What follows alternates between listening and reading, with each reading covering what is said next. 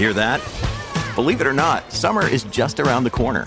Luckily, Armor All, America's most trusted auto appearance brand, has what your car needs to get that perfect summer shine. Plus, now through May 31st, we'll give you $5 for every 20 you spend on Armor All products. That means car wash pods, protectant, tire shine, you name it. Find out how to get your $5 rebate at armorall.com. Armor All, less work, more clean. Terms apply.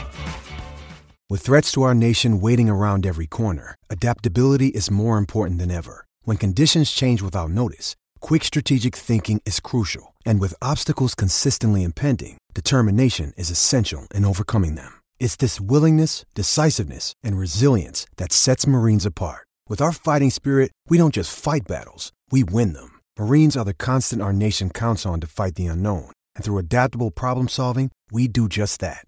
Learn more at marines.com.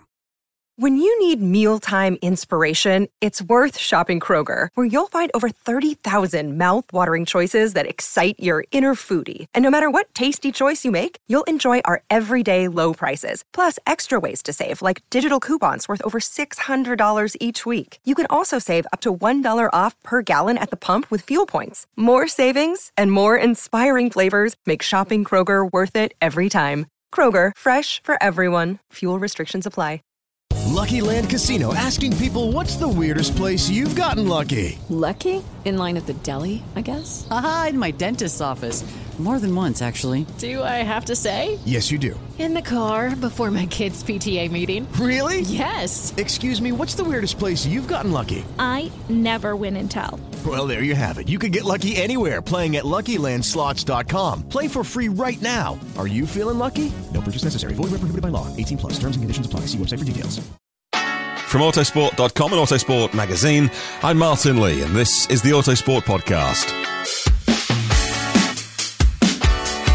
Well, today we get to turn our attention to something other than Formula One, which can tend to dominate the headlines sometimes. But our readers and listeners often tell us they love autosport because we do cover everything from two wheels, rally, GT, national, touring cars, etc. So today we are using the build up to the 2022 season to look back at who excelled last year and therefore who we should be watching this year. We've got two top tens to give you the BTCC and the TOCA support package. Well, settle in. This is a long one with both top 10 lists argued out for both the British touring cars and TOCA support series. Now, we didn't rush this one out around the Christmas period because, well, honestly, so much of our time was spent with the very late running of the F1 calendar, the crazy way that ended, and getting the magazine out and things like that. Plus, we knew we had a healthy gap before the series started again. It's still around a month probably before we'll even see some F4 or Ginetta testing. A couple of months away from the opening round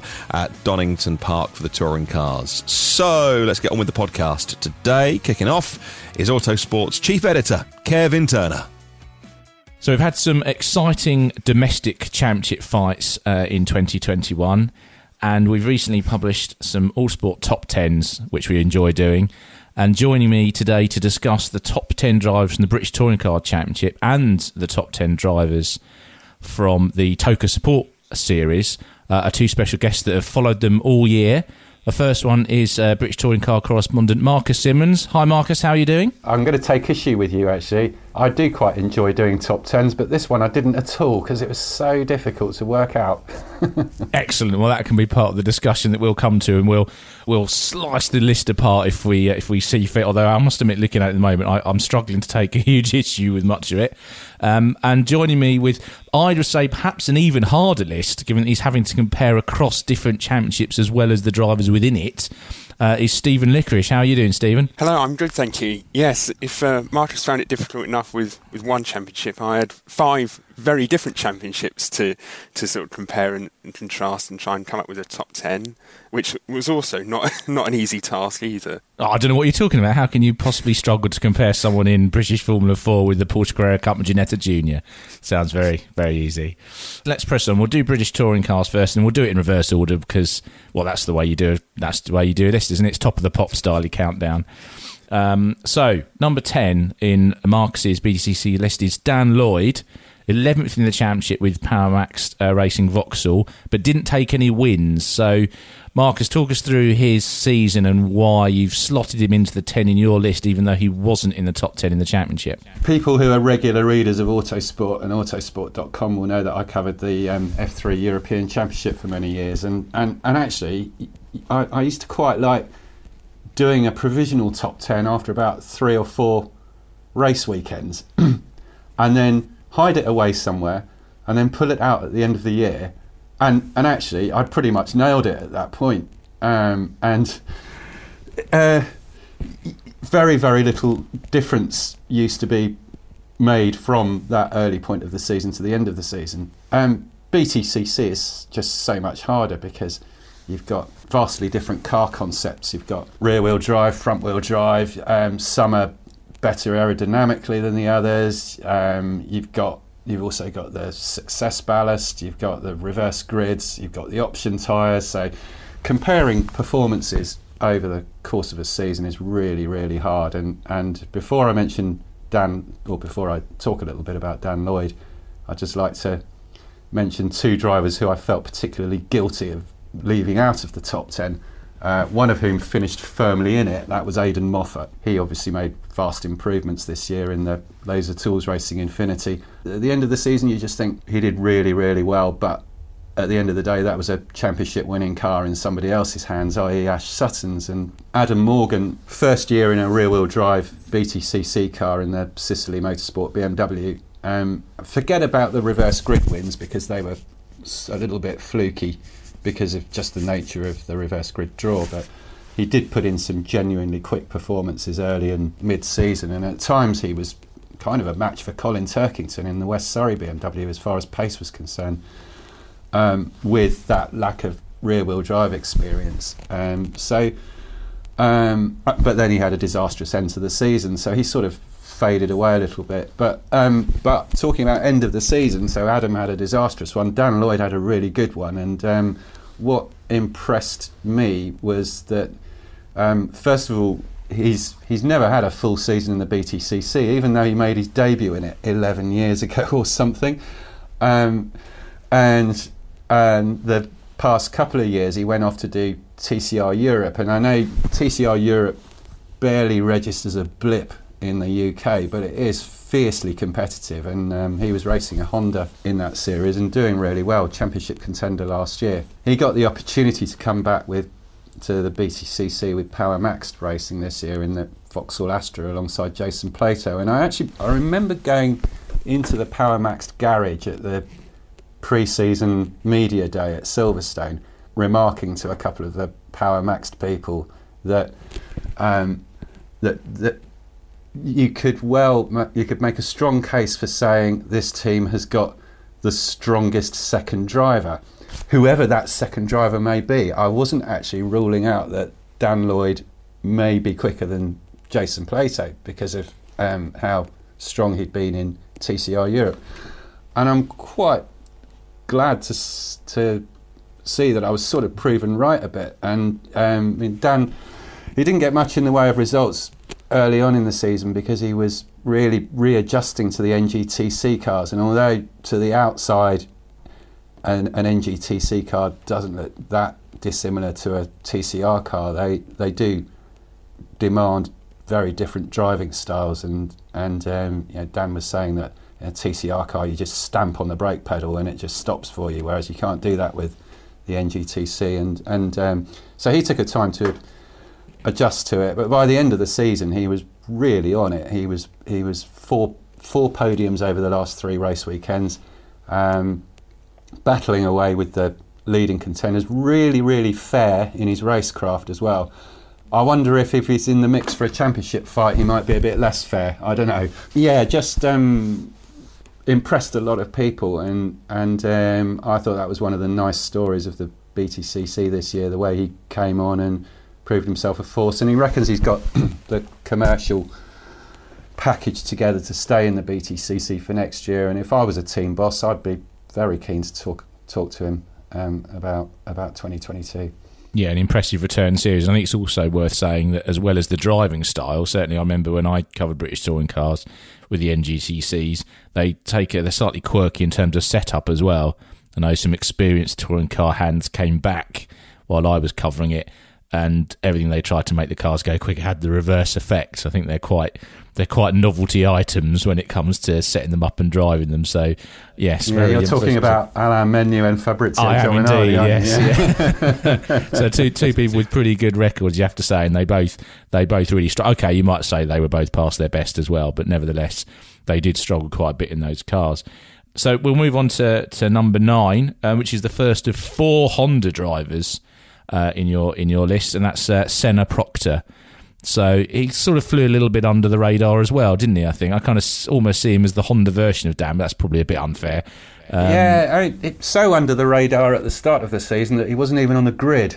yes, of course. Yeah, missed the first round. Despite being as young as he is, and he's still only what 22 or something. He's he's been around BTCC for half a decade now, and yeah, as I alluded to before, I, I've only come back to covering BTCC at the beginning of last season, so I didn't really know a terrible amount, uh, a terribly great amount about him.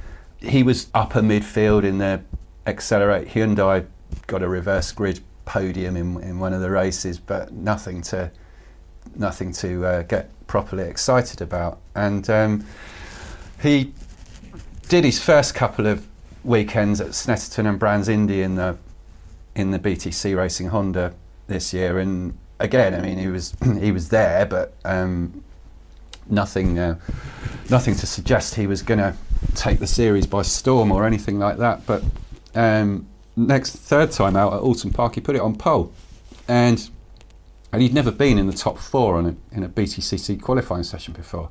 So well, that's quite that's quite impressive. From then on, he was just up there all the time, albeit um, yeah because of his late start to the season and and then getting to grips with it first couple of weekends, he was never really carrying much in the way of success ballast. So that helps him a bit. I mean, he really takes a car by the scruff of the neck. you, you watch him drive, and uh, you know that if you've got um, some curbs in view, you know that his car is going to be um, over them in quite a hefty way.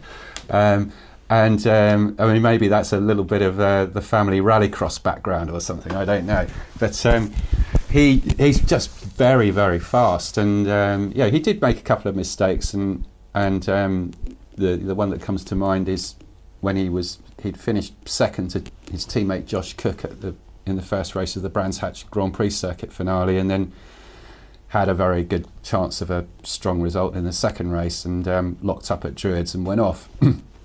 um, but you know, he's he seems to have a seems to have a very good um, attitude to it. He knows that he doesn't get things exactly right. Um, you know, the thing that he often talks about is his tyre warm up phase in qualifying, and um, he says, "Well, I, I got it right, got it right on the second run. I got it really badly wrong on the first run." And uh, so that's it's good that he's someone who does admit to getting things wrong, um, puts them right, and yeah, of course, the other thing is that those little things are what you would dial out if you had a winter testing program in a car, which which he didn't have with the Honda before this season. He didn't actually get behind the wheel of it until June.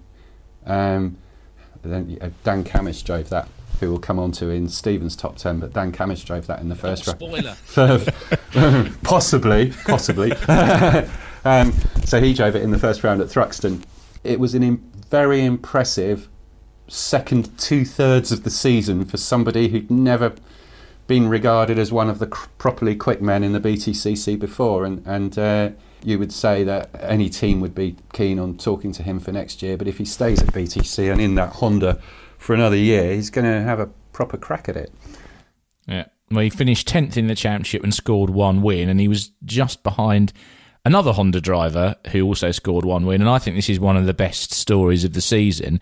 Uh, uh, eighth in your list is Dan Rowbottom, who I will concede I was a doubter as well. You did say before season you thought he was going to be pretty good, and you looked at his karting record and all the rest of it.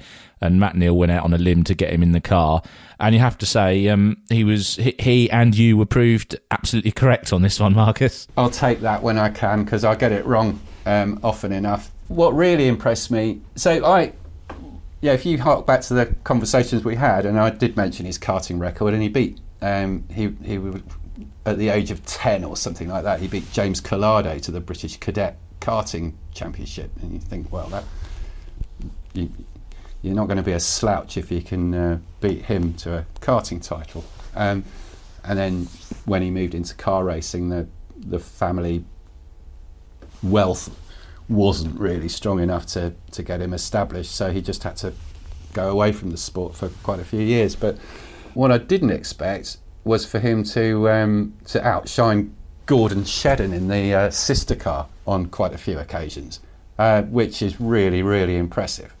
Um, and the first the first time he did that, arguably, was when he got pole on the Brands Indy circuit for the for the third round of the season. Um, th- there was a slight discrepancy on success ballast between the two of them, but it was next to make next to makes no difference. First and so far only win at Oulton Park was really really impressive as well. It did he he did get a little bit of a gift because um, he was running second behind Shedden when the race was red flagged. and there was a restart, and he made the most of the restart, got ahead of Shedden, and, but then had to sit there with Shedden breathing down his neck for the rest of the race. And you think, right, this is, this is the moment when you're going to crack up and make a mistake and let him by. But he didn't. He, um, he properly brought it home, and, and that was a really, really good win. Uh, and then you know what a fan of Thruxton I am. Uh, I think it's just a brilliant circuit, and uh, he took his second pole around Thruxton, and I thought, yeah, okay, res- respect, respect to you for that. I wonder if that Oulton Park win perhaps increased the self-imposed pressure on him over the second half of the season, um, because results were a little up and down from that point on. But by the end of the season, he was going really well, and he's got the security of a two-year deal with Dynamics, so he's staying there for next year. Um, he's happy there. Tim really love him and um, I think he's just going to crack on and, and do well again next season. Yeah, and fair play to, to Matt Neal for, for putting him in the car as well. I think that's uh, yeah, good good shout from, from Matt. I don't want to knock Matt as a driver because uh, he's had a great career in the BTCC and he's a top bloke and uh, I really get on with him. But Dan did better this year than Matt did last year, so um, so that that proves that's an, that's another thing to prove that Matt Wright made the right decision in um, you know, going against perceived wisdom and putting Dan in that car for this year. Absolutely. So we go from one Honda driver that perhaps achieved above expectation to one that arguably was below, although I think it's probably a bit more complicated than that. So, sixth in the championship with two wins, but seventh on your list is Gordon Shedden. Um, he he had some misfortune, didn't he? And I don't think he was particularly happy. Obviously, he was coming back to the championship, so you give him a bit of time. On the other hand, he's a three-time champion. He's got to be one of the best British tour British touring car drivers, you know, of his generation. So oh, he sort of ended up in a good place. But how would you characterise his uh, his season? It was a little bit disappointing, but I think that um, that probably probably means we were all a little bit naive. Um, in expecting him to come back and be winning races right from the start. Shedden went off to race in TCR cars in the World Touring Car Cup. Did that in 2018 and 2019 in, in Audis. Um, so there will have been a, an element of readjusting to NGTC. Uh, the obviously the Civic that is being used these days is the FK8, whereas his um, previous experience in British touring cars was in the FK2 and the various other Hondas before that. So, but he's never he'd never raced the FK8. Um, what I think was a real shame is that the the pole position he got for round two at Snetterton was taken away from him because there was a little bit of a mistake on the rear wing angle made by the team and it failed. The car failed scrutineering, and he was he was dumped to the back of the grid.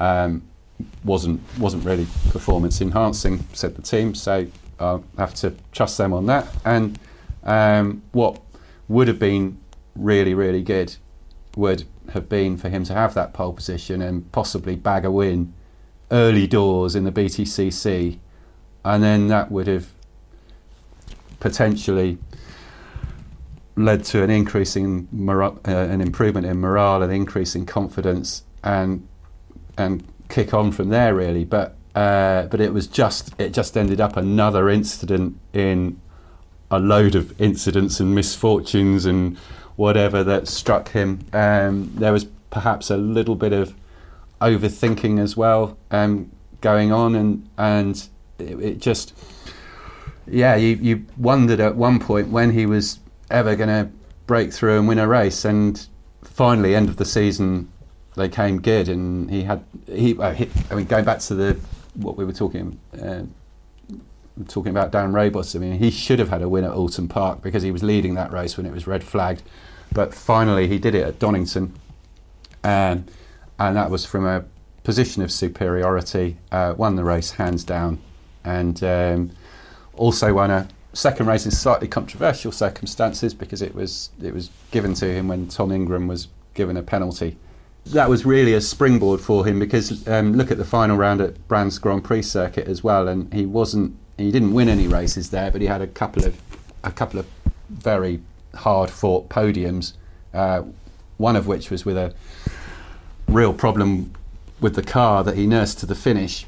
Um, and that was that was the end to the season that he needed really, and, and I'd love to see him back for for another year next year. He's he's a he's a good guy. Um, he's proper star of the BTCC, and and um, now that he's got that year of experience back in the championship and back with Dynamics and readjusted to the NGTC world, then then hopefully he can he can be a proper contender next year. Yeah, you have definitely want him on stars on the grid, and he's you know he's a quality driver, and I think he's I think he's got 50 BTCC wins now as well, which puts him right up in the top top five uh, most successful uh, BTCC drivers. Um, so it'd be good to see how many more we can add to that. That 50th win came about an hour after the end of the race at Donington, um, race two.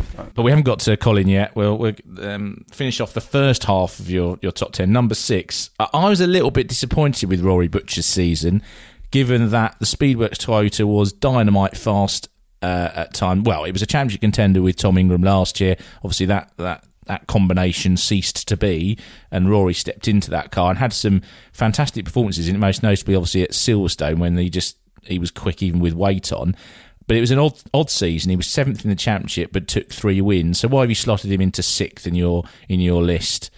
So Rory came from strong seasons that he had before this year. One was with the old FK2 Honda Civic with AMD, and then he had the year with uh, Motorbase and the Ford Focus. Both nice user-friendly cars. Um, he moved to Speedworks with the Toyota Corolla, which had been developed around Tom Ingram. He has a very, very edgy style, one-ton roller skate, basically. So, um, and yeah, just um, thing I really like about Rory is that he he's one of the more modest. Self-critical is not the right phrase, but just realistic. I think is the word I'm looking for.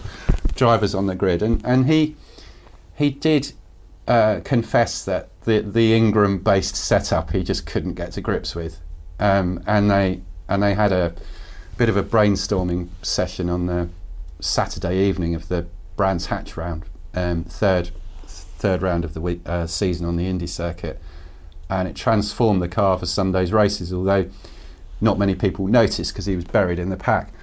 And then really that's where his season began, as he won next time out at Oulton Park with a brilliant first lap that took him from fourth to first. Um, and uh, I just really, when when Rory's confident in the car, I just really enjoy watching him drive. Everything's so smooth, and what really made the difference to his championship position, and he could have ended up finishing very close to the top five, is the um, the engine failure at the beginning of qualifying at Croft, uh, where that car looked that Toyota looked absolutely superb through free practice, and I couldn't I couldn't believe I was watching the second free practice session at um, Hawthorn, the second corner. So watching them through Clervaux, and Hawthorn, it's really important to get the power down early because you've got the long run through the chicane down to Tower. I couldn't believe how early he was getting the power on in that Toyota, and and uh, that was that was a pole position and a guaranteed race win gone because, or p- perhaps even two race wins gone uh, because of that engine failure in qualifying, and instead he had to fight through from the back of the grid.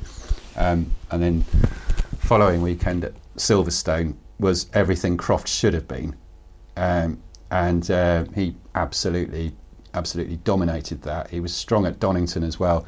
Um, the, unfortunately, the season ended on a little bit of a low at Brands GP circuit um, because they just couldn't get the setup right on the new tyres in qualifying.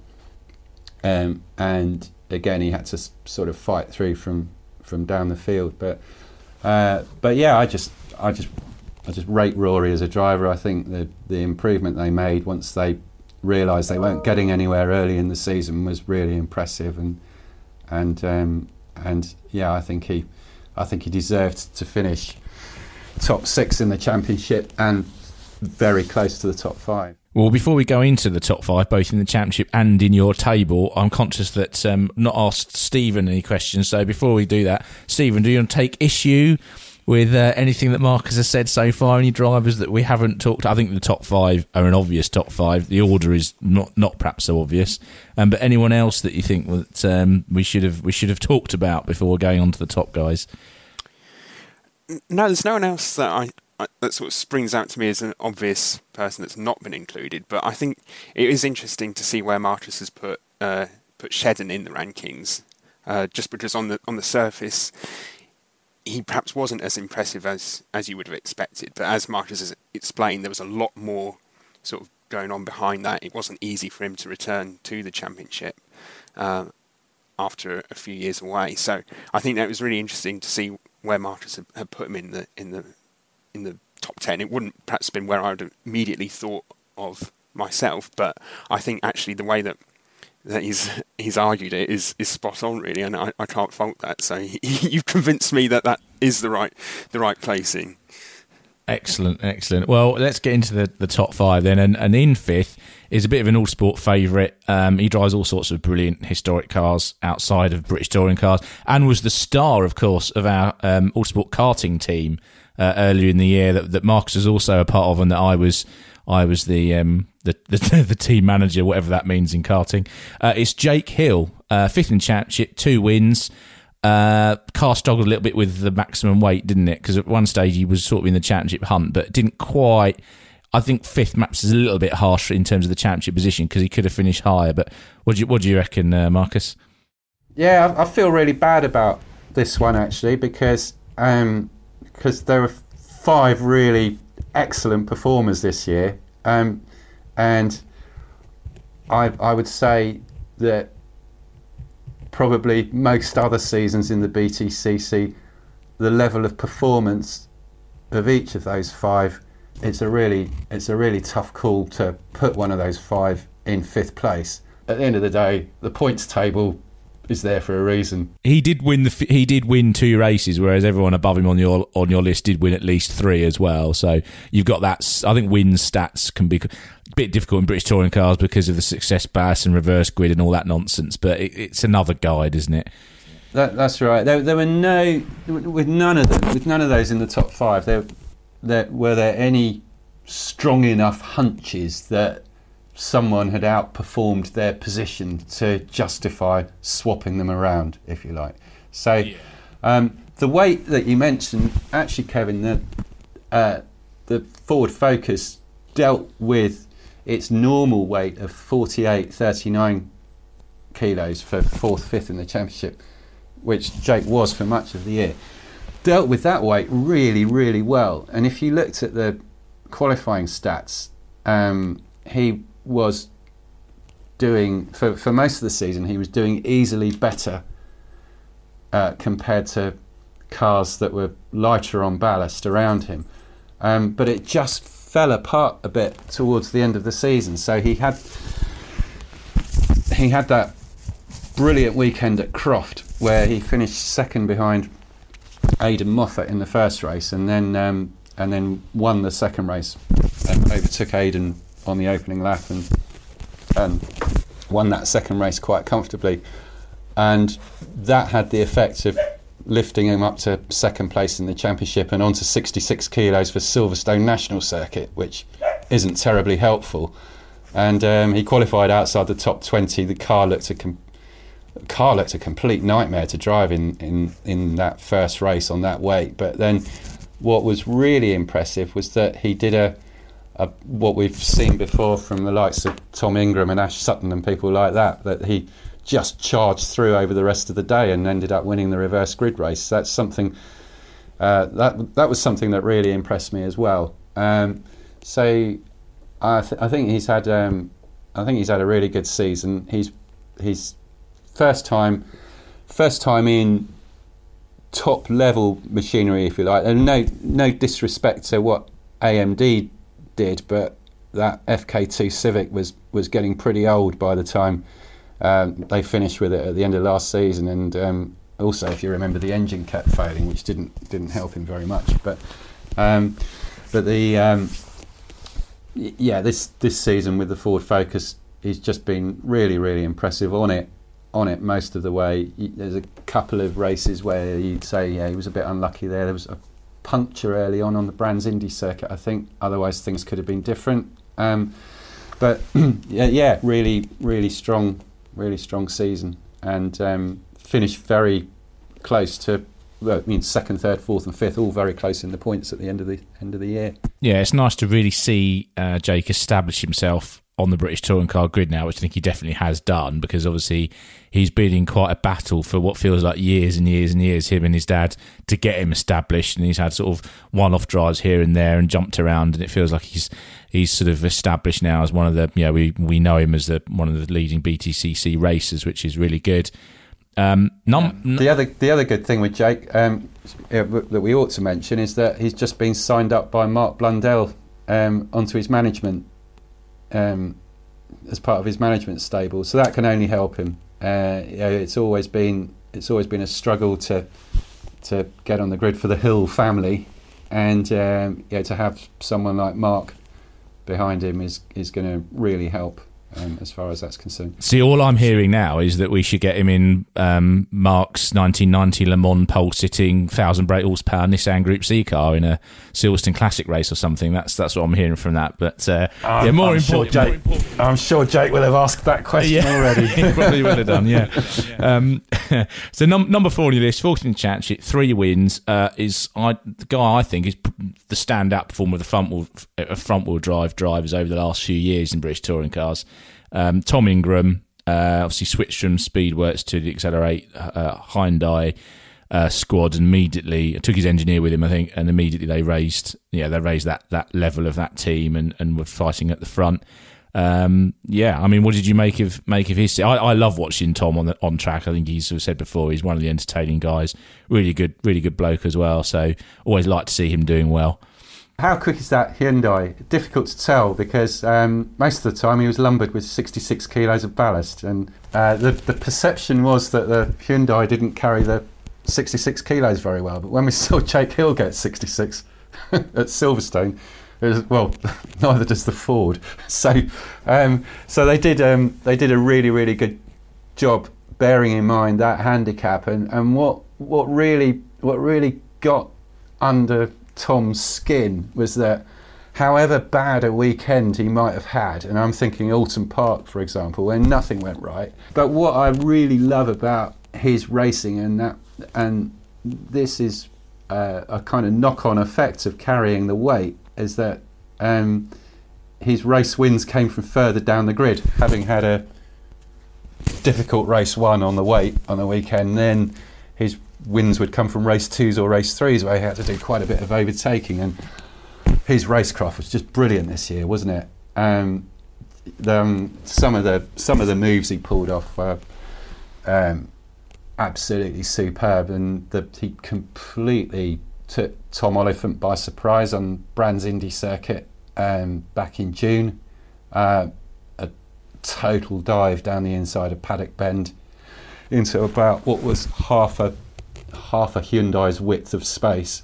Um, then he had a brilliant win at Knock Hill where he just did the most sensationally late dive on Stephen Jelley into the hairpin. Um, the the win that wasn't at Donington that was from outside the top ten on the grid, just charging through and uh, getting Shedden with a few laps to go. So, yeah, he's just somebody you love to watch racing, and uh, cr- massive credit for how they turned that team around. Um, but yeah, such such was the uh, such were the BTCC sporting regulations this year with the ballast and reverse grids, etc. That fourth was as, as good as he could do, and and uh, he deserved more. He deserved to. He deserved more than finishing fourth, but then you wouldn't say that any of the three who finished ahead of him didn't deserve to be in the top three. Yeah, he's um for me he's he's just beginning to knock on the door of a of a title that he he wouldn't want, which is well certainly in recent times the best driver in British Touring Cars not to have a title to his name. He's probably got to get. He's got 19 wins at the moment. He needs to score a few more before he's challenging the likes of Steve Soper and Gordon Spice for that uh, for that title. So I do hope he gets a championship at some point over the next few years. Um, should, should, we start calling him the Stirling Moss of the BTCC? Oh, oh that's, a, that's a whole separate podcast there. Uh, so like Jamie Green was the Stirling Moss of the DTM. Yeah. Um, so into the into the top three now, um, and uh, I think your third choice perhaps has, has, he got to shake the uh, Thruxton specialist tag? I know that we love Thruxton, but um, you've got to win at other places to be a championship contender. But he has won at other places. Um, Josh Cook in the BTC Honda ended up with five wins and third in the championship. So, I mean, he's got to be a championship contender over the next few years as well, hasn't he? He he has. Um, could have been one this year actually. Um, the yeah, he's not just a Thruxton specialist because if you look at what he did on the final weekend at the Brands Grand Prix circuit, he he won two races. Uh, I think he was I think he was fifth in the reverse grid race, and he scored more points that weekend than anybody else scored at any round anywhere this year. So brilliant season for him. Um, again, a little bit under the radar because he spent most of it, seemed to spend most of it fifth in the championship, um, and then kind of the perception was that he came on strong at the end of the year, but that's not really true. Um, well, for one thing, the two Thruxton rounds were earlier, but um, the um, third year in the third year at BTC with the FK8 Civic, um, slightly different this year because their two-year deal with Dynamics had, had lapsed, and they kind of went their own way, and they put the TOCA Swindon engine in instead of the Neil Brown Honda which certainly didn't do them any harm because everyone knows how everyone knows that TOCA engine is very good. Um, it's it's not uh, it's not lacking anything, um, and Josh Cook is just a wonderful driver to watch. I, I really I really enjoy watching him, and he's also a very clean, fair racer, um, and he can also make moves and the the package is all there for him to win the championship. But um, when he did win at Thruxton in August, um, I remember talking to him there, and he mentioned a couple of issues they'd had, which had sort of set them back during the year, and then. You just you just have a look and think, oh yeah, blimey! If if not for that, then how many points would you have? Um, there was a he he won the first two races at the opening round at Thruxton and then it rained before race three. And if you remember, Josh took the start on slicks, but unfortunately the car was up on its jacks too late before the start, so he got a drive-through penalty. But he set a lap time on those slicks that was two seconds quicker than Jake Hill's lap time, and Jake came within five seconds of winning the race. So, so you think, well, that was a that was a bag full of points that went there. Um, there was um, there was a race at Knock Hill where it was a fuel pump failed early on when he was looking good for reverse a good reverse grid result. Um, there was also the, his exclusion at Silverstone after the second race that weekend where he had that dramatic last lap fight with Rory Butcher and finished second behind Rory. Um, and then the car failed the ride height test and Josh was convinced that it was because he'd run over the grass and curbs on the left hand side going into Brooklands trying to pass Rory. Um, it later transpired that they it, it, wasn't actually that side of the car, it was a right front wishbone that had, that had broken. And you just think, well, you know, there's another. You, you, there aren't really many places on the Silverstone National Circuit where you would think you could break a right front wishbone. It's not Silverstone National isn't renowned for its big curbs, is it? And someone who's been, uh, I think, an exponent of that approach for many years is second on the list. Uh, and I couldn't decide whether he whether he was second on my list or or third behind Josh. That's Colin Turkington.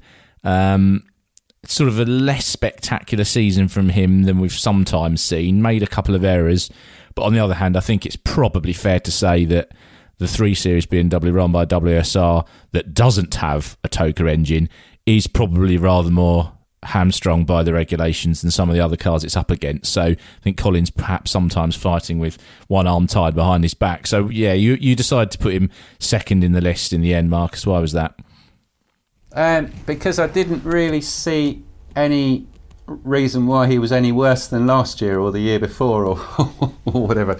I just think that the the struggles that they had were more a legacy of the tightening up of the pack as far as competitiveness is concerned. So, um, so what we every everyone knows that the little tweaks that have been made over the to the boost etc. over the years have usually been to try and dampen down the advantage of rear wheel drive cars or or whatever um, and it's it is difficult for those BMWs to get alongside on a straight and make an overtaking manoeuvre. Um, when you see Colin at the front of the grid, he'll just drive away into the distance and do his usual Colin thing. Uh, complete class act, very, very smooth. Um, uh, but when that car is buried in the pack, it's very, very difficult to, to fight through. And and um, it, the yeah the, the perception is is that he was driving the car to its absolute limit this year, and that's possibly why there were a couple of little mistakes. I mean, I, mean, I, I would say small errors with high consequences. So uh, there was the one at, at Knockhill where he just had a little slip wide at the chicane on the final lap, and Ash Sutton was straight through um, to to win on the last lap.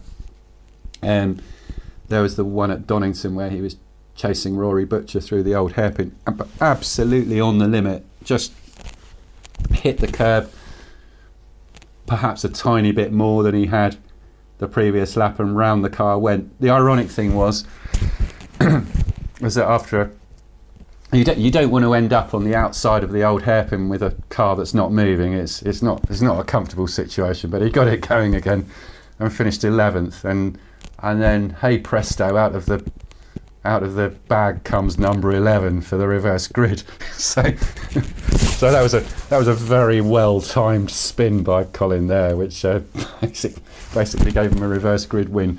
Um, so he was a little bit jammy with, with things like that, but I'd say that he is still a driver performing at uh, at, at, his peak, um, and therefore deserves to be deserves to be number two in the list, um, as he was in the championship table. Yeah, and as we said before, he's now matched the Andy Rouse uh, 60 wins as well as the four titles. So uh, right up there in the pantheon of touring car drivers. But I think join, joining him will be the number one on your list. Um, I don't think this is. It takes a huge genius to work out who's number one. It's not Andy Neate. Um, it's uh, it's the champion uh, with five wins, uh, Ash Sutton. I mean, I think the thing that strikes me about his season is he's always been quick. He's always been good at overtaking. Great to watch. But this year, the worrying thing for everyone else is that he also seemed to know when to rein it in as well. So he added a bit of sort of Colin Turkington thinking to his already impressive armoury. So he, he's going to take some beating in any competitive car now, isn't he, in a championship fight? Last year there were a few mistakes, but as Ash himself says, is that when you're so last year it was a it was a fight with Colin Turkington for the championship. So he, the moves had to be made, and sometimes they'd go wrong, uh, or there might be there might be a few too too many track limits offences, or so he'd lose a qualifying time or something like that. But this year he was leading it from the front from pretty much the end of the second race weekend of the season at Snetterton, and, and from that point on, his performances in first races of the weekend, where you would see him not not just sitting behind people, but but more being unwilling to take a risky punt at, at getting through. So if it if the move was there and it was absolutely 100% clear cut on, then he would do it. But if it wasn't 100%, uh, then he'd just sit there uh, and wait for that opportunity if it did come.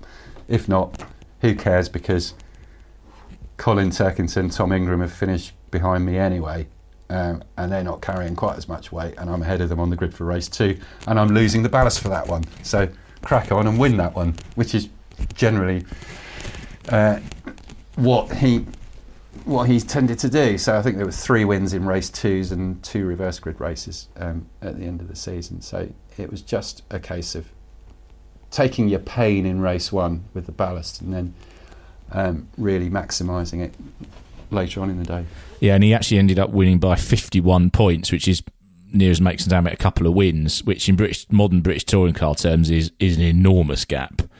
Um, so quite a quite a lot for the others to find in 2022.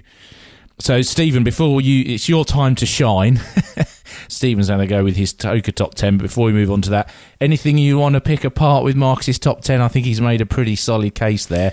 I, I, I like to disagree with things, but I'm struggling a little bit with this one. Yeah, uh, likewise. Uh, I think he's made sound arguments for all of those drivers. And just just on um, Sutton, I think what was illustrate that point that Marcus was making. I remember last year at at Croft, he went for a move um, at the hairpin, and it was a very ambitious move. Didn't work out. Ended in contact, and he had damage to his car. And there just wasn't those sort of moments this year, and that was the, the sort of real difference. And it was was quite sort of stark, really, to, to sort of see that. Um, but yeah, can't can't fault uh, can't fault Marcus's top ten there. It's uh, really good arguments for all of those, and it wasn't an, a, an easy one to, to put together either. If um, let's see if we can tear yours apart instead, then, uh, which I suspect, um, uh, knowing you as, as, as I do, I think that will be challenging as well. Um, but let's go into. But as you say, it's it's complicated comparing across series, so perhaps there's a bit more scope for a debate there. Um, so it's the the TOCA the TOCA top ten. So this is across the two Ginetta Championships, Junior and GT4 Super Cup, British uh, Formula Four, Porsche Carrera Cup and the mini challenge, which obviously has replaced the, the Renault Clio Cup that used to be the sort of baby tin top category on the TOCA Sport. So in at 10 um, is is Kieran Dewis, uh, third in the Porsche Carrera Cup, single seater convert.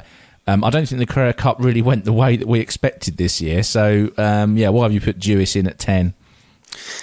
Yeah, no, definitely. The Carrera Cup was it, it was quite an incredible season this year. Just as you say, all the talk beforehand was sort of uh, dominant champion from last year, Harry King, going up against the returning double champion master uh, Dan Cammish, and that wasn't quite the way it, it played out in the end. Uh, but what was really great to see was just how competitive the Carrera Cup was at the front, um, and that's why it's the only championship um, to get three drivers from it inside the my final top 10 because I, I choosing the, the, the, sort of 10th driver was, was quite tricky, so there's a number of different options. But I went for Dewis just because the, the Porsche has a reputation of being a, a sort of difficult car to, to get to grips with when you're a rookie, especially if you're a rookie that's coming across from single seaters, so a complete uh, different background. And yet you wouldn't have known that Dewis necessarily was a rookie. He was right in the, the leading group pretty much all the time throughout the year. And after a, a difficult um, 2020 in, in, in, what was uh, British F3 at the time, now GB3, uh, this year provided a, a, reset for Dewis, a completely fresh start, uh, sort of new management, new new way of approaching things, uh, completely different car, and it paid off massively because to finish third in a championship ahead of his teammate Harry King, uh, it, it, was a brilliant achievement, and I think that's why he deserves a place in the top ten. He he took four reverse grid race wins over the, the season. He didn't win one of the, the non-reverse grid races, but each of those uh, reverse grid races, he was under a lot of pressure from some very experienced drivers and did a brilliant job to, to keep them behind. Yeah, it seems seems fair enough to me. But I know Marcus, you covered some of those races as well. Are you surprised not to see Harry King in the ten? No, not really. Um, I would have simply because he finished fourth in the championship. So I'd, I'd have been shocked if anyone had said that he would finish that low down uh, before the season started. But yeah, I mean, we'll come on to the other Carrera Cup people later because Stephen's already mentioned that there are three drivers from that series in the top 10. But um, yeah, you, you, it looked to me at the beginning of the season as though Harry King and Dan Cammish, they, they just had everything to lose, didn't they? Um, and you looked at uh, Cian, Cian Dewis and one or two others, uh, and they had nothing to lose. I, I, thought it was a really, really interesting season to watch, and uh, for me, Carrera Cup has become, to be quite frank, it's become a bit of a revelation over the last couple of years, actually, because um, a few years back I thought the racing was quite dull in that series, but it's um, properly proper fireworks these days, definitely. yeah, well, I, I, kind of feel like Harry King made it exciting again last year with some of his outrageous moves in racing, and then then this year it's been there's been several at that level. Um, we've had four or five drivers in the mix at the front, which is. Uh, which has really made it entertaining, um, and we'll get onto a couple of those as you say later on. Um, but number nine on your list, Stephen, uh, Tom Hibbert, third in the Ginetta GT uh, 4 Super Cup, but probably should have been second, shouldn't he? Yeah, so so Tom is the only other uh, driver besides uh, Dewis that wasn't in the top two in their championship that made it into the final top ten. Um, but he only missed out on the runner-up place in the GT4 Super Cup right at the end of the year uh, because for much of the year he'd been fairly evenly matched in the points with uh, the eventual champion Adam Smalley, um, and you, you, had to say that, that Smalley had the the pace advantage. But any time that he had a, a had a problem or had some bad luck, Hibbert was there to to pounce and really took full advantage. And he moved across uh, to the Rob Boston Racing uh, team in in Ginetta's this for this year, and they've got a, a, strong track record in that series. And you could really see from the start that he was going to be clearly a, a title contender this year, and oh, he, he just sort of fell away. He had a tricky Donington Park meeting in the penultimate event. Uh, didn't get a, a, lap in, in in qualifying before uh, some yellow flags came out in a, in a, disrupted session, and that sort of put me on the back foot there, and therefore he ultimately fell behind um, Josh Rattican in in the, in the final standings. Uh, but it, it, was still a, a noticeable improvement from uh, previous years for Hibbert, and given how, how close the points were with Smalley for much of the year, I, I felt he deserved a, a place inside the top ten. Yeah, that seems that seems uh, fair enough. Um, and, and oh, we're going to do the next two drivers on the list. I think together. I think we have to do have to do these guys together. It's from the same championship, the mini challenge. Um, so in at number eight is Max Bird, and at seven Dan Zelos, who actually won the championship at a very tense uh, an interesting Brands Hatch finale. Um, it's a good way to watch that one. Um, so yeah, so why, why, did you put them in there? Obviously, you thought that the championship result reflected uh, where where they should be. Yes, yeah, I think over the course of the year, um, Zelos was the driver that was more often than not at the at the top of the of the points and was the driver to beat. Um, but it, as you say, it all went down to the, the final race, the final laps. There's a bunch of about s- six to eight cars all battling uh, at the front of the field, and given that both Zelos and Bird were in that group, uh, you didn't know until the very final lap quite what was going to happen and who would be crowned champion. And um, the fact that it it did go right down to the to the wire, despite Dan having looked fairly comfortable. In fact, heading into Donington Park, he had a, a pretty sizable points lead. Uh, so the the fact that it did go down right down to the wire is, is part of the reason why he's ended up being the lowest ranked of, of all the champions. But the the way that Birds never gave up, pushed him all the way, and closed down that, that gap and actually took the lead heading into the final race. Um, means that it was really difficult to separate the two of them, and I felt they had to go next to each other in, in, in the top 10. And what do you think of the chances of uh, uh, Casellos has just had a quite a successful um, BTCC test in uh, Ford Focus, and obviously he's been at this sort of mini level for a little while now. What do you think of the chances of him stepping up and and having a shot at the uh, the British touring cars? Well, you, you have to say the the mini challenge now is perhaps, as you sort of suggested uh, earlier, that arguably the, the sort of most obvious feeder series into the British Touring Car Championship now, and it, it this this was his third year in the category. Uh, he's sort of you had a had the sense that really this was the time where he needed to to shine. So he came, came runner up last year, but but didn't win a race. Um, whereas this year he, he won four times and really added. Last year he was very consistent. He was still consistent this year, but he added in those race victories that ultimately made the difference. So you have to say he's now in a, in a good position. Uh, he's got the sort of experience at this sort of level to take that next step. And as is always the case, it's now about sort of finding the budget to be able to, to do that. Um, but w- wherever he ends up racing uh, next year, you can you, you know he, he's got a sort of solid uh, grounding and solid foundation to, to give it a good go wherever that ends up being. Yeah, well, let's ho- let's hope he does because I think we want to see people progress up the ladder. And I always think of Paul Rivett who won, you know, seventeen thousand Renault Clio races and multiple championships. And by the time he got to British touring cars, he was he was getting on a bit. He deserved. He really should have had his chance many years before. I think might have had a better run at it. So yeah, let's hope that something. Uh, not the same thing happens to, to Dan. Um, in at, in at number six now in at number six british f4 was a crazy championship to follow this year. It seemed all over the place. Um, it was almost formula e-esque in its what the hell's going on who's good who's not. It was all over the shop. So in the end matthew rees won the championship and got your got the f4 slot in your list. So I, I guess it, it, it, did he put was it the most consistent campaign in an otherwise inconsistent season?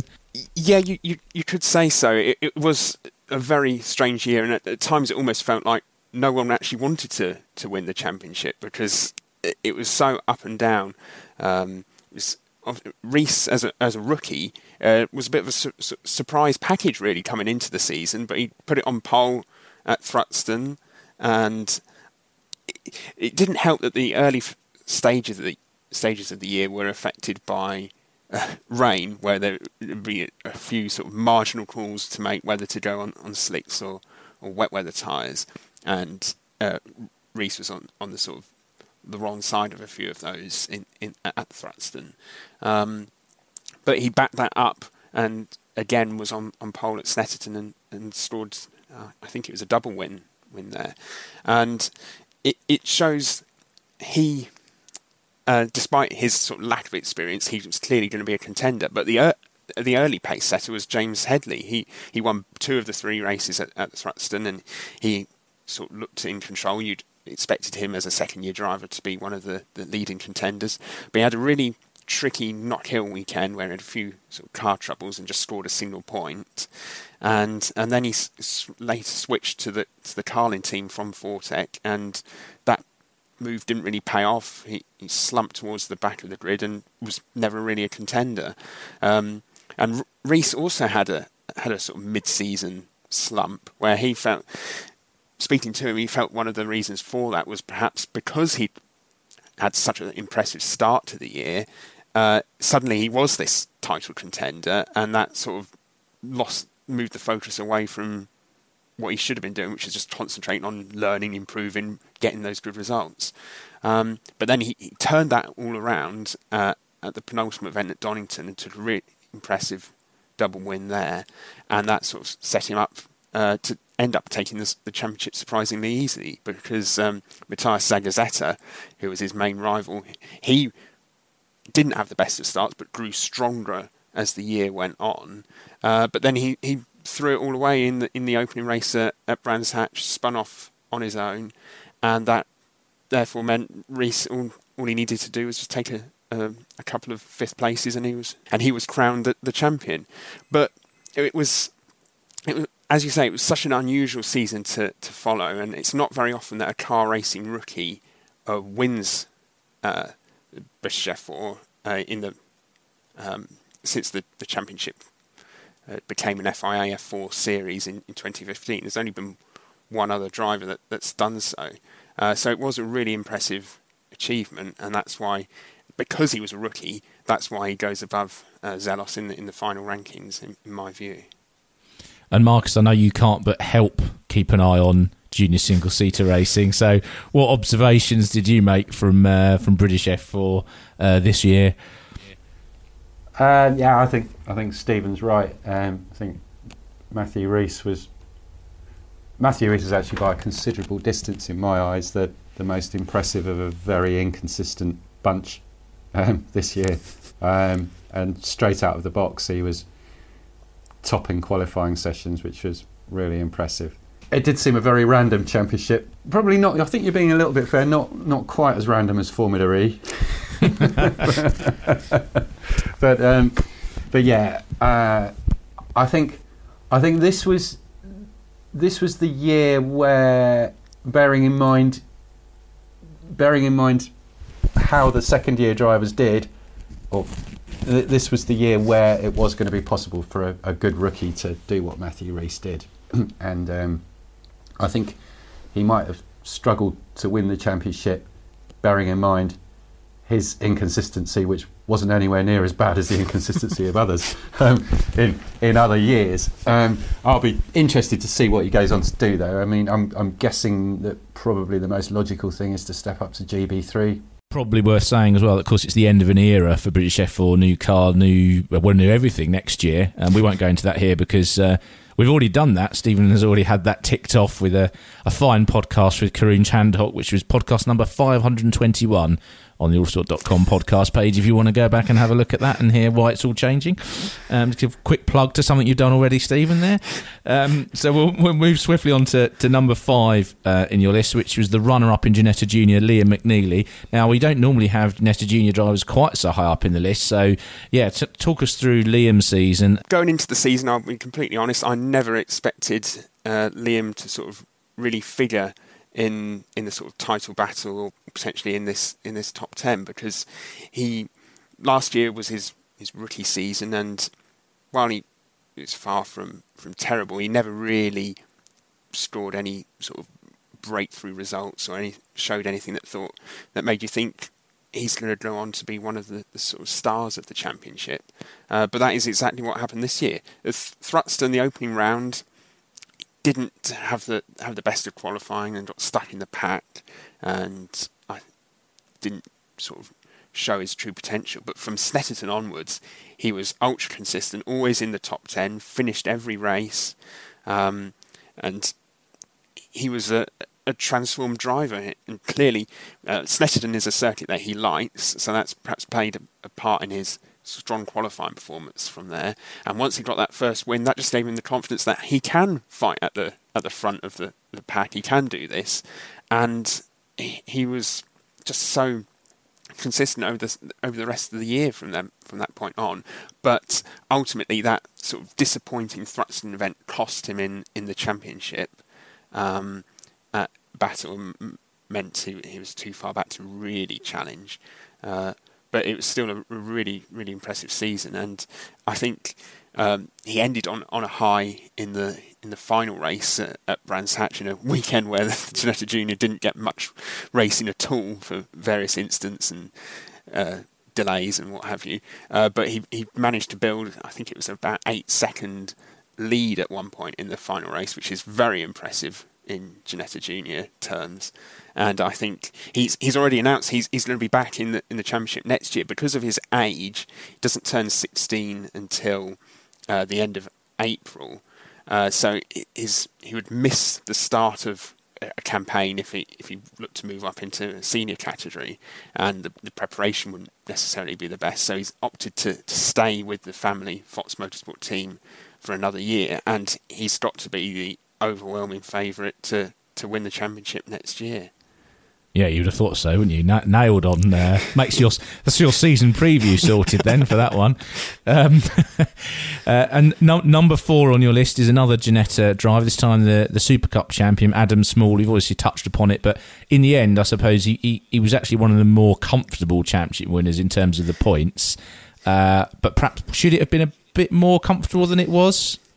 Yeah, so he, he had the highest win percentage of all of the, the five champions in the in the BTCC support series, and he he had the he was clearly the, the sort of quickest driver overall on the GT4 Super Cup grid, and ultimately it, it was two races that that meant um, that Hibbert was able to get so close to him and keep uh, that title battle going alive for, for, as long as he did, and that the first of those was at the opening round at Snetterton. Uh, they the GT4 Super Cup didn't do Thruxton, so their first round was at Snetterton, and he um, there was a slight bit of contact with Hibbert in the third race there, which put Smalley out, and and that sort of DNF meant he was instantly behind Hibbert in the in the points right from the first round, so he had to claw back on that.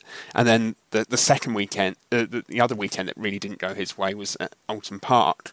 So it looked like he'd he'd won the, the opening race uh, in, a, in another sort of good performance.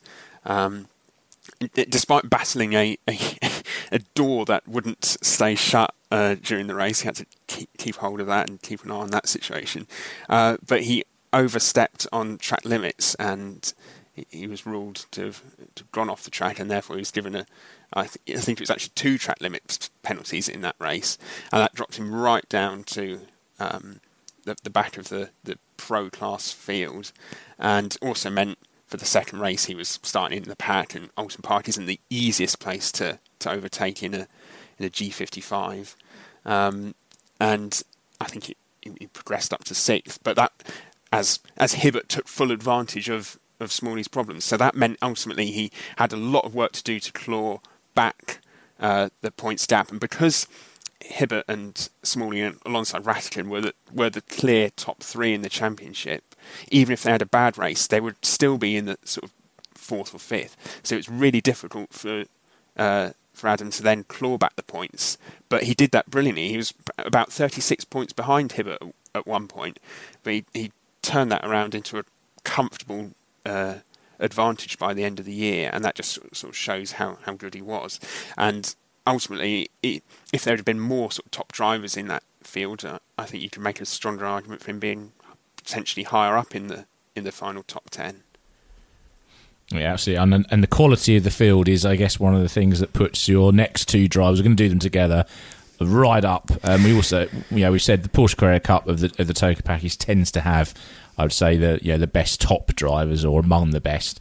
Um, so we'll, we'll, do them together. We've got uh, Lorcan Hanafin uh, who was second in the championship, third in your ratings, and Dan Cammish, who won the championship, his third title, and second in your ratings. So, given what we said about uh, Cammish and King, why have you still put Cammish ahead of ahead of Hanafin, uh, given that he, I guess, overperformed from our expectations?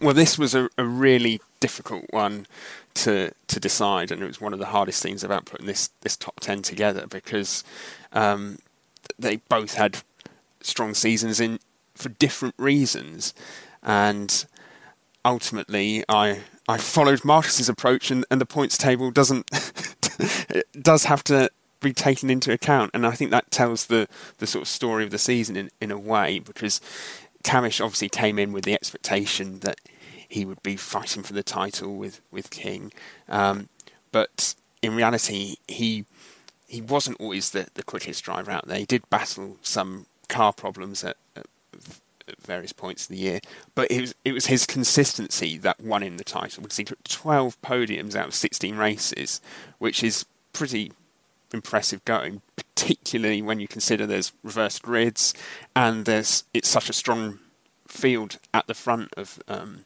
of the Carrera Cup. And even when he admitted himself he was, was driving rubbish or wasn't driving at his best of his ability, he was still in the sort of top three, top four, and getting those results. And that was the key to him taking the title, which was very different to how he's he's previously won titles in in the Carrera Cup when he's just dominated from the, the first round and uh, never looked back and never looked realistically like, he was going to be caught. Um, so that's that's part of the reason why he's a, he I decided to put him ahead of Hanafin in, in the in the top ten. But I do feel sorry for, for Hanafin for that because he had a very very strong season to to go in and be taking the fight to, to King and Cammish and, and Dewis and Will Martin was another strong driver in, in the championship as well.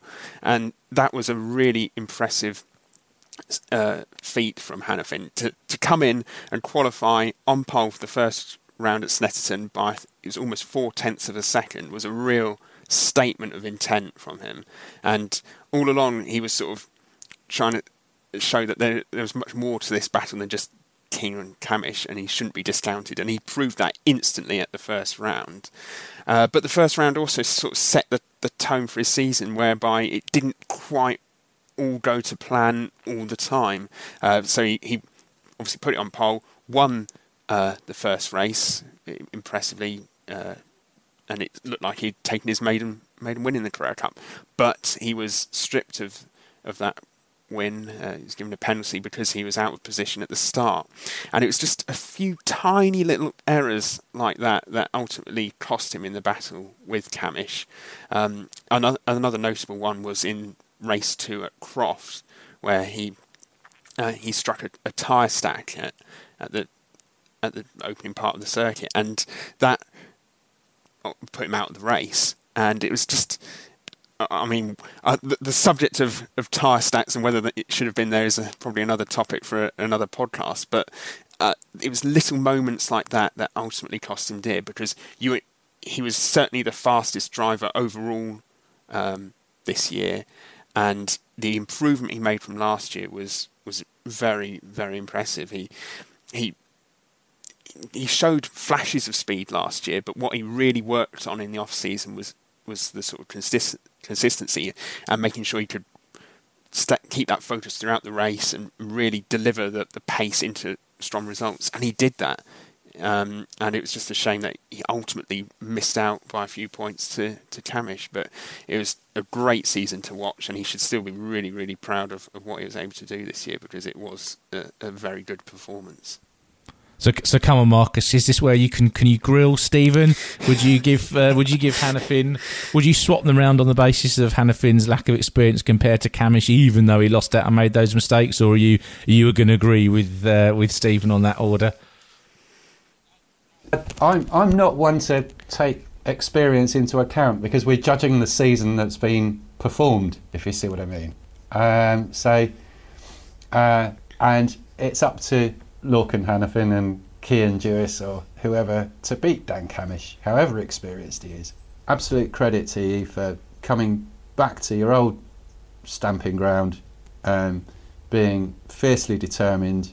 Um, and I think Stephen made the point that um, that there did seem to be a little bit of a lack of straight line speed on that car as well um, over the course of the season, and winning the championship against some really, really fierce competition. I mean, we, we, we mustn't forget quite how highly everyone rated Harry King last year. And as as Stephen said earlier, I think the uh, oh, it's a bit of a sporting cliche, isn't it? But you sort of often win championships on your bad days. If your bad days are a third or a fourth, that can make the difference when your rivals' bad days are sitting in the gravel or or something like that. So.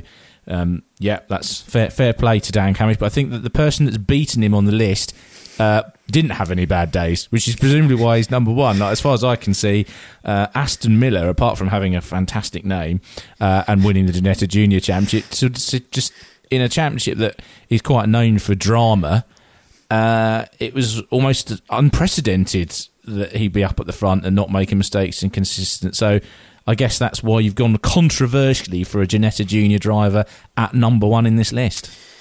Yes, so we don't normally put a Ginetta Junior driver up at the top because it is sort of so unpredictable and you can't always read too much into it. But it was just impossible to, to fault Miller's performance this year. Uh, the fact that, he, aside from the very final race of the season when the championship had had been wrapped up and he sort of uh, sort of went out more for, for fun than anything else, um, that he finished every single race inside the top six, and that the fact that he finished every single race full stop is impressive enough, given what Ginetta Junior can be like.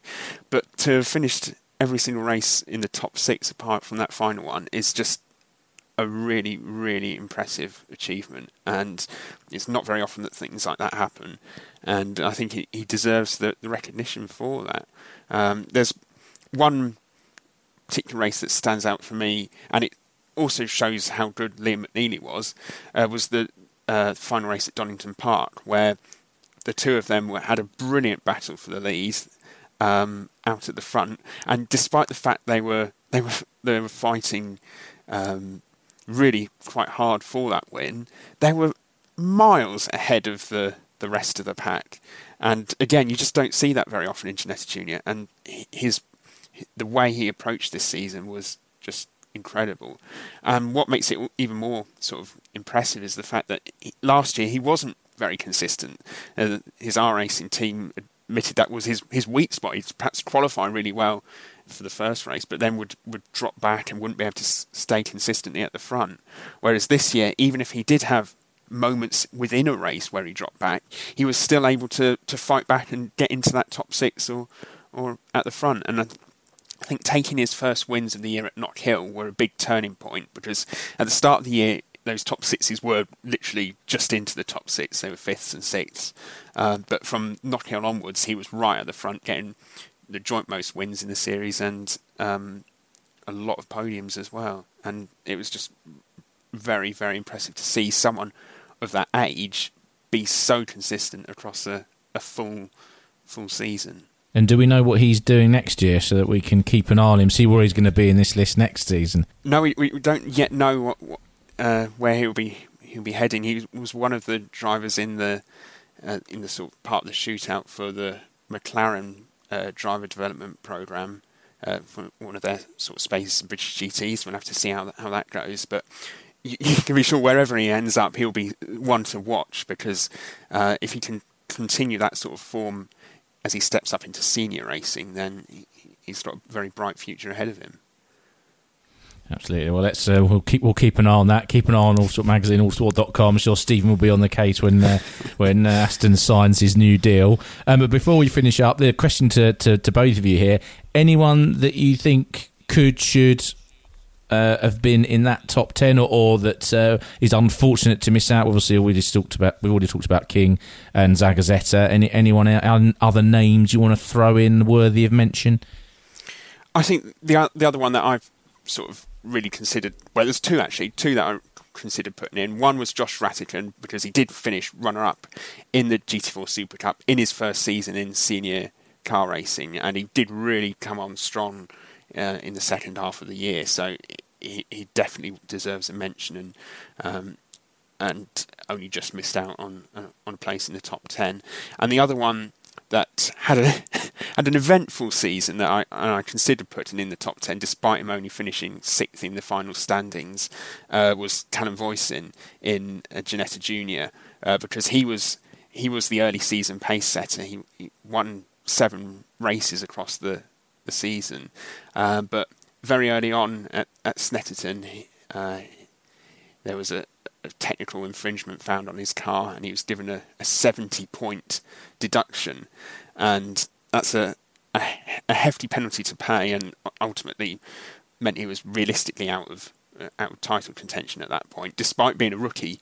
Uh, that was the key point. He he was a rookie driver in his first season in cars, um, but the the way he he sort of handled that situation and and and the the, the way he entered the season, uh, started the season was just very very impressive. So he, he's worth a, a, mention as well. And he's he's stepping up to, to GB three for next year, uh, which is a, quite a big jump up the ladder. But that's ironically only really sort of come about because of the the, the points deduction that he had uh, this year, which meant he started looking at options, perhaps whether or not he would finish the Ginetta Junior season or not, and led to some single seater tests and opened up that whole avenue to him, which he hadn't previously considered because his his brother Bailey had a very strong season, finishing as the European GT4 uh, champion alongside Charlie Fagg.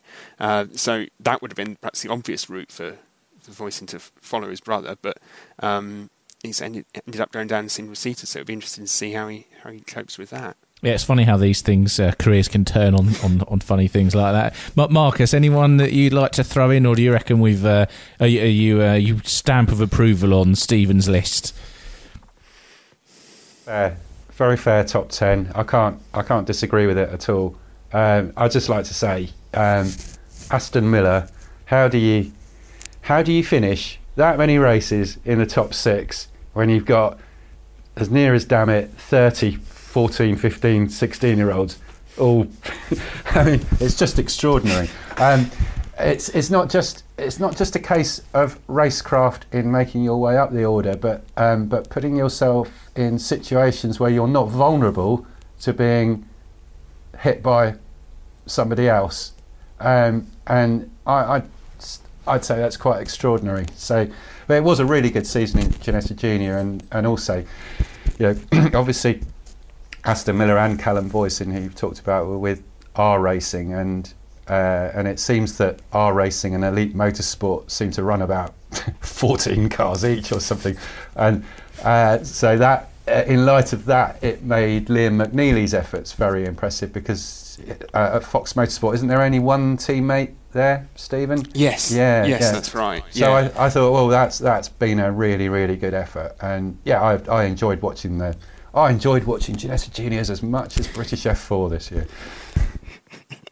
Well, there you go. On that note, I think we'll, uh, we'll say thank you very much to Mark Simmons. Thank you very much, Stephen Lickorish. And thank you very much to the listeners uh, for tuning in to hear those insights. Thanks very much for joining us. We'll be back soon with another Autosport podcast. Mary redeemed a $50,000 cash prize playing Chumba Casino this year. I was only playing for fun, so winning this was a dream come true. Chumba Casino is America's number one social casino experience. It's serious fun. With over 80 casino style games to choose from, you too could win life changing amounts of cash. Be like Mary. Log on to chumbacasino.com and give them a whirl. That's chumbacasino.com. No purchase necessary, void or prohibited by law. 18 plus. Terms and conditions apply. See website for details. The voice in the preceding commercial was not the actual voice of a winner. The world is waiting, waiting for new thinking, for bold ideas that embrace a globally connected community, working together to create a better future for all. And that future, it can be found here at UC Riverside. Bold hearts, brilliant minds. Sports Social Podcast Network. Lucky Land Casino asking people what's the weirdest place you've gotten lucky? Lucky? In line at the deli, I guess? Aha, in my dentist's office. More than once, actually. Do I have to say? Yes, you do. In the car before my kids' PTA meeting. Really? Yes. Excuse me, what's the weirdest place you've gotten lucky? I never win and tell. Well, there you have it. You can get lucky anywhere playing at LuckyLandSlots.com. Play for free right now. Are you feeling lucky? No purchase necessary. Void where prohibited by law. 18 plus. Terms and conditions apply. See website for details.